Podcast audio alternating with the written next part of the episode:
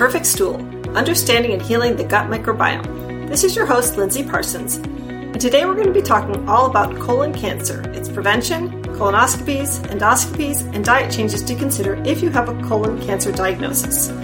I thought this topic might be important because I do see a number of clients who have gut health issues but haven't yet been to see a gastroenterologist. So I wanted to highlight when and if that is recommended. But before I get into that, had to share this lovely limerick that ChatGPT wrote for me with the prompt of write a limerick on the perfect stool. I found it quite humorous.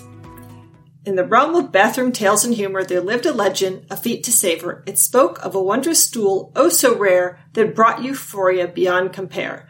With each fiber of its being aligned, this stool was destined to be refined, a perfect shape like a work of art, a masterpiece crafted with utmost heart.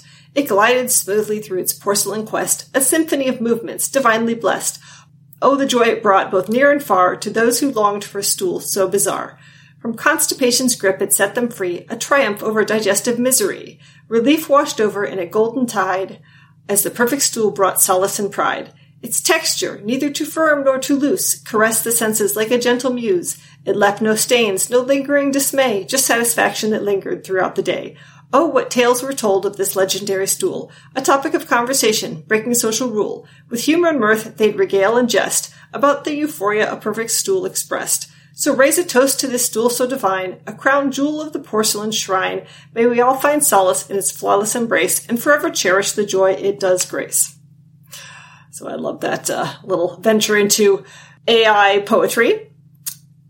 And for those of you who don't know what ChatGPT is, stop everything you're doing, go set up a free ChatGPT account and see what you've been missing. And if you haven't yet followed or subscribed to the show, be sure to do so. And if you want to get transcripts of the podcast, pop over to my website, highdeserthealthcoaching.com and sign up for my newsletter. You'll also get my free e-booklet, Finding Your Root Cause for Stool and Organic Acids Testing when you sign up. And if you haven't yet done my quiz on which stool test would help you get to your root cause, you can find a link in the show notes and take that. Now on to the show. One of the most prevalent health risks for men and women alike as they head into middle age is colon cancer. Colorectal cancers are the third most commonly diagnosed form of cancer in the United States, and they typically begin with the benign growth of polyps in the colon or rectum. Polyps are an abnormal accumulation of tissue on the inner membrane of the large intestine, aka the colon, which again are not cancerous from their inception. However, if left unattended for months or years on end, the polyps can mutate into cancerous growths and become colon cancer. Symptoms of colon cancer include persistent changes in bowel movements, including constipation, diarrhea, and narrow stools, rectal bleeding, or dark brown or black stool from bleeding coming from further up in the intestines, a feeling of incomplete elimination, chronic abdominal pain or cramping, unexplained weight loss, unexplained anemia, or even fatigue and general weakness. Unfortunately, once you've moved from benign polyp to symptomatic colon cancer, you may already have metastasized cancer cells in your colon, which would necessitate a more severe line of treatment. However, if caught at an early stage, polyps can be removed easily. And then there are also many diet and lifestyle changes you can implement that contribute to staving off colon cancer. So it's important before attacking any functional GI issues with a functional medicine provider or a gut health coach like me to get screened for colon cancer with a gastroenterologist if you've had any symptoms like the ones I just mentioned. So how can you prevent colon cancer? In the past half century, Western diets have become increasingly conducive to developing colon cancer and other malignant conditions in our GI tract. Foods high in saturated fats, sugar, and processed meats are the biggest known culprits of colon cancer in our diets. And because cancer causing foods have become so prevalent in the standard American diet, that link between nutrition and GI tract cancer may be partially responsible for the staggering rate of increase in young adults developing these conditions. So diagnoses of advanced stage colorectal cancer in people under 55 years of age grew from 11% in 1995 to 20% in 2019, which means one in five people under 55 will have this diagnosis. Standard nutritional advice often puts red meat in the same category as processed meat as a colon cancer risk factor, but of course, I draw a distinction between grass fed or pasture raised meats and conventionally raised beef and lamb, which is used in the research comparing diets, including red meat, especially if it's done in the US. And in fact, the World Health Organization paper that examined 800 studies to determine the likely carcinogens in our diets and the nearly 500 page monograph based on it determined that while the risk was elevated for both processed and red meat, they could not rule out chance bias or confounding variables because no association was found between colorectal cancer and red meat in several of the larger studies. Furthermore, they also found that cancer risk was likely mediated by cooking methods such as pan frying, which was associated with an increased risk of colorectal cancer in one of the larger studies.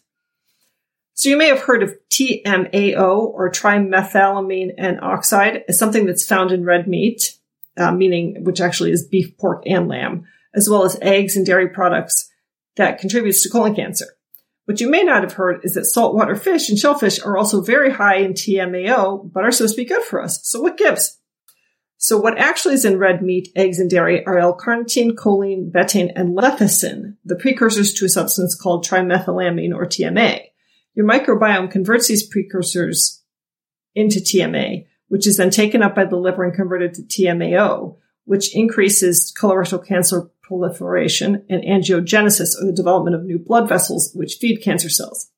And TMAO has also been associated with other inflammatory conditions, including heart disease, chronic kidney disease, liver disease, and type 2 diabetes. And because TMAO is produced from substances in meat like L-carnitine, which is an amino acid that's particularly high in beef and lamb, people who eat vegetarian or vegan diets don't have the microbes that take part in this conversion, so it will produce less TMAO in response to eating the same foods as omnivores. A 2014 study found a positive correlation between colorectal cancer risk and higher TMAO levels. But before you jump to the conclusion that one should avoid red meats entirely, I have to warn you that I see many clients on vegan or vegetarian diets or who eat exclusively fish and poultry who are either having trouble losing weight or suffering from fatigue. So I run an organic acids test on them, and lo and behold, they have elevated markers that indicate that they're not bringing fats in their diets into the Krebs cycle to produce energy. And the reason is usually because they're deficient in L-carnitine, which in addition to being found primarily in red meats is also made by the body from the essential amino acids lysine and methionine. They also may be deficient in vitamin B2, which along with L-carnitine is necessary to bring fats into the Krebs cycle for the production of energy. So when you have a deficiency in one of these nutrients, this means that after the carbs and protein from a given meal run out, you have no way to use up your stores of fat for energy, resulting in fatigue and fat accumulation. So what I do for those people is I teach them about the supplements that will restore the proper functioning of the beta oxidation or metabolism of fats, L-carnitine and a B complex. And when they use those, the fatigue turns around quite quickly. So the message here may be that the poison is in the dose when it comes to red meat. And to return to seafood, unlike red meat that just contains TMAO precursors, seafood is actually one of the highest sources of free TMAO as well as TMAO precursors. TMAO is what helps fish stay buoyant by acting like an antifreeze and protecting proteins in their tissues. Hence, deep sea fish and shellfish are higher in TMAO. And that fishy smell from seafood is actually the smell of the conversion of TMAO into TMA. One study found that TMAO levels in the blood were significantly higher following consumption of seafood versus beef or eggs. In fact, 62 times higher.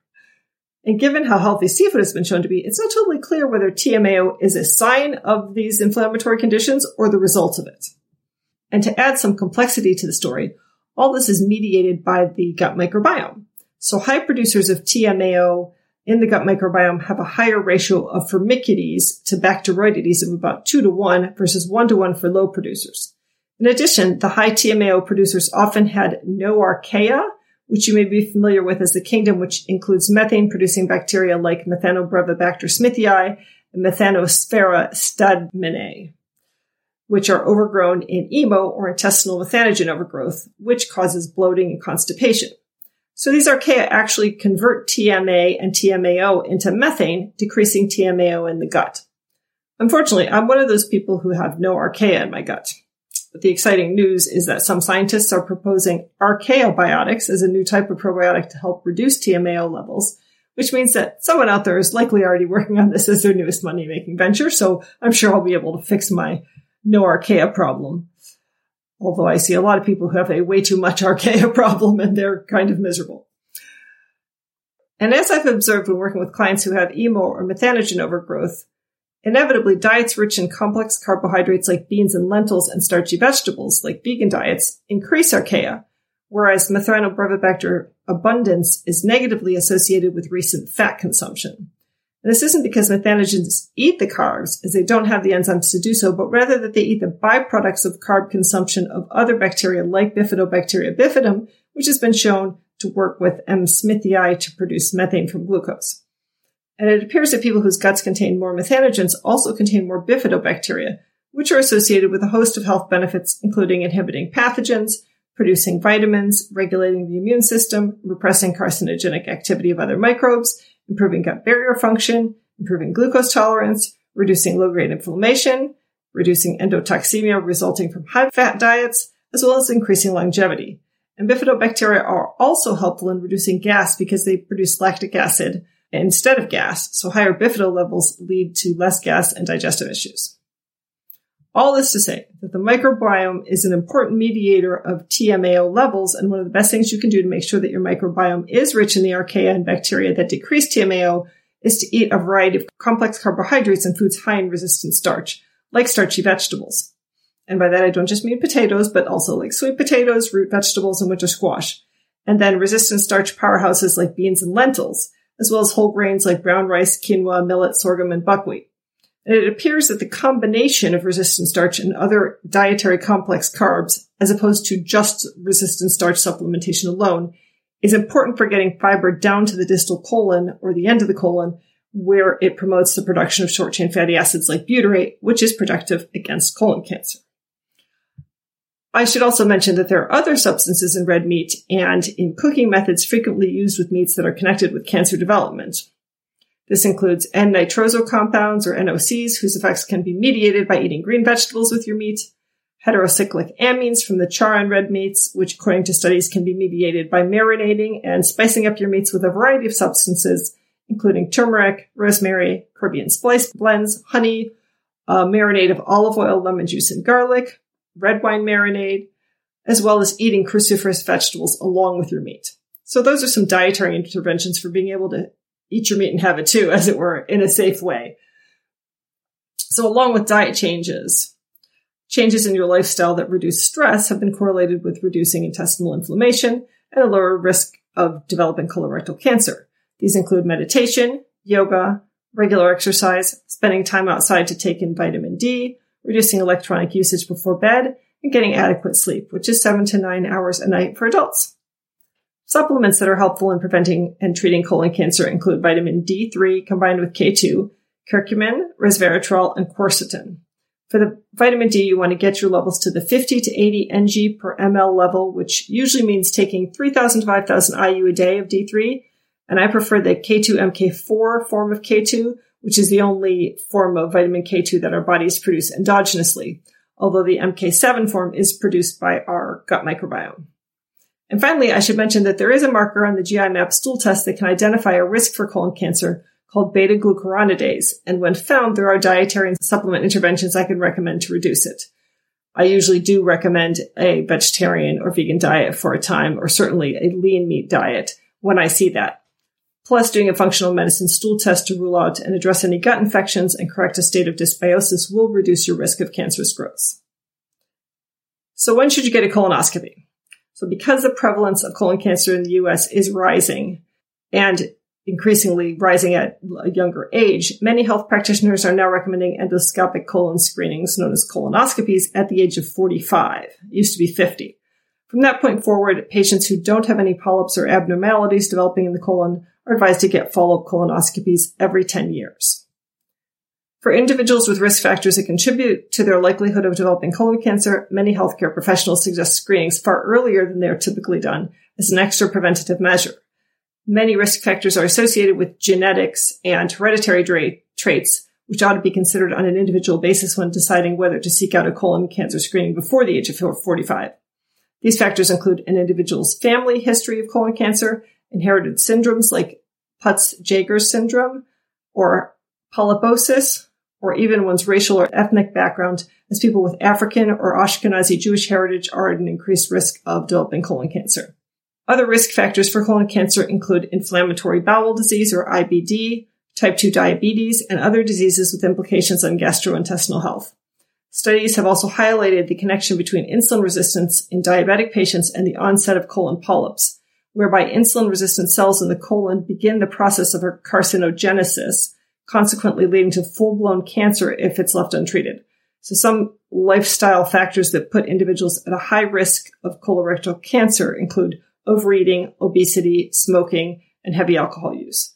Smoking in particular has been noted as a significant risk for colon cancer as the chemicals found in cigarettes are known to release free radicals and spurn on DNA damage, creating cell damage and mutations, which can lead to polyp overgrowth. The reality of colorectal cancer is that many people in the early stages of the disease will be asymptomatic. So it's all the more essential that you get a preventative colonoscopy or endoscopy even before symptoms arrive if you've hit 45 or earlier if you have risk factors. But even more important if you're having symptoms and have never had these procedures.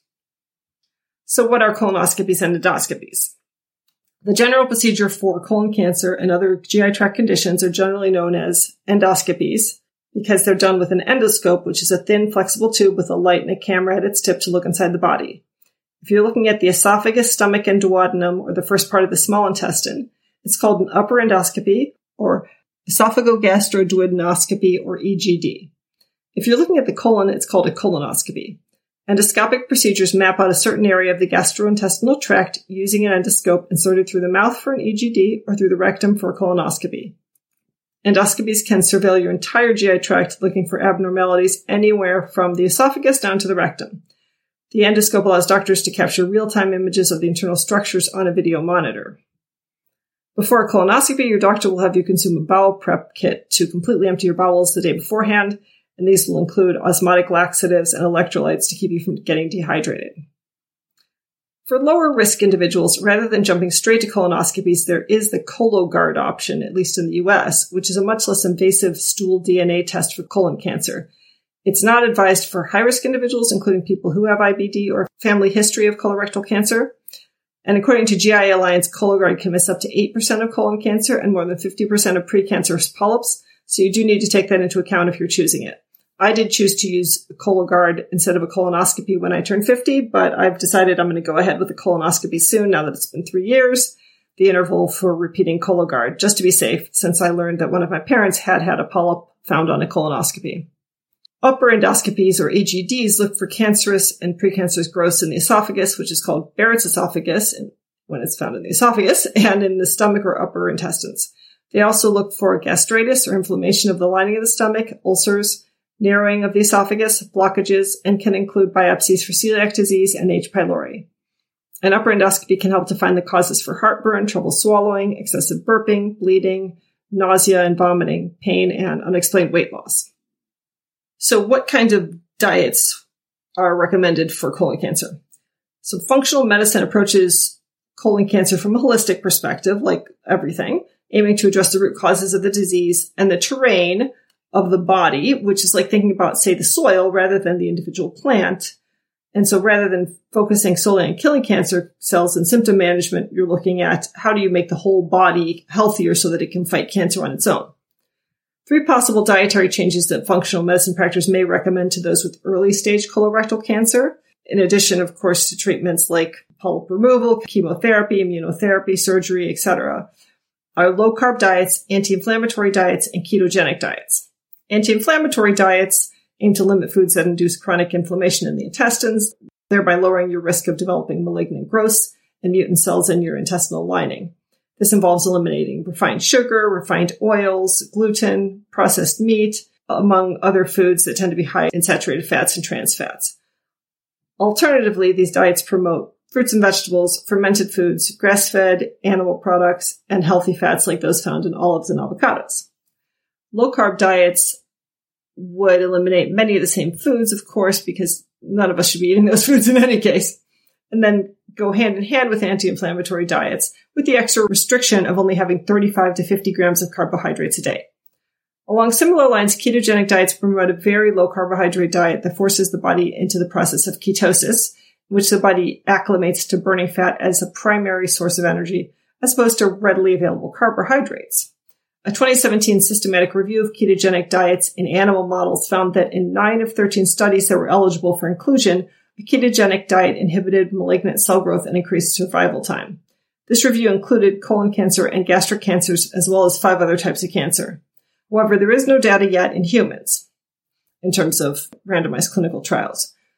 So the ketogenic diet success is likely mediated by the fact that ketogenic diets produce ketone bodies like beta hydroxybutyrate, which can substitute for butyrate produced by the microbiome when it ferments carbohydrates, which is protective against colon cancer. If you do choose to try a ketogenic diet, you should do it carefully with the help of an experienced ketogenic diet coach or other practitioner, as there are many potential adverse side effects, and some people just do not tolerate super high levels of fat in their diet, which is required on a ketogenic diet in the range of 70% of calories. A well-studied alternative to ketogenic dieting is intermittent fasting, which has been identified as a good counterpart to those undergoing chemotherapy for colorectal cancer. Cycles with short periods of fasting have been found to reduce malignant tumor growth. Typically, functional medicine practitioners will advise that you align your fasting period with your sleep schedule, in which case you may fast from after dinner through to breakfast or lunch the following day. And that can be scheduled in particular in advance of chemotherapy treatments and will reduce the damage that the chemicals given to you will have on your own cells. Based on an individual's ability to tolerate periods of fasting in their daily routine, you can certainly fine tune your fasting schedule to assure that it's not compromising your health or your ability to work, exercise, or otherwise feel sufficiently fueled throughout the day. These partial fasting methods may also involve working caloric drinks into your fasting periods to tide you over and limit sensations of fatigue. If you're dealing with cancer, I'd recommend listening to my episode 26 with Nasha Winters from July 30th, 2020. We get into fasting schedules and interacting with chemo on that episode. I wanted to mention colonoscopies and endoscopies as an important step for people with new and persistent gut and bowel issues because I obviously see a lot of people in the, that situation. So if you haven't yet seen a gastroenterologist, I'd recommend making an appointment and going through that process before seeking out functional medicine interventions. But of course, if you've been through the conventional medicine roller coaster and you're still struggling with bloating, gas, burping, nausea, constipation, diarrhea, soft stool, acid reflux, IBS, IBD, SIBO, candida overgrowth, etc., and want to get to the bottom of it, that's what I help my clients with. So you're welcome to set up a free 30 minute breakthrough session if you think you might like to sign up for a three or five session coaching package, or I offer individual consultations as well. You can find links for those in the show notes. And if you'd like to support the show, you can make a regular donation on Patreon or buy vetted, high quality, safely transported and stored supplements from my Fullscript dispensary or give me a five star review on Apple Podcasts. To reach out to me in other ways, I have a gut healing Facebook group for asking questions, or I'm on Instagram, Pinterest, and Twitter, and now TikTok. Links for all those are in the show notes or on my website, highdeserthealthcoaching.com. Thanks for listening, and here's wishing you all perfect stool.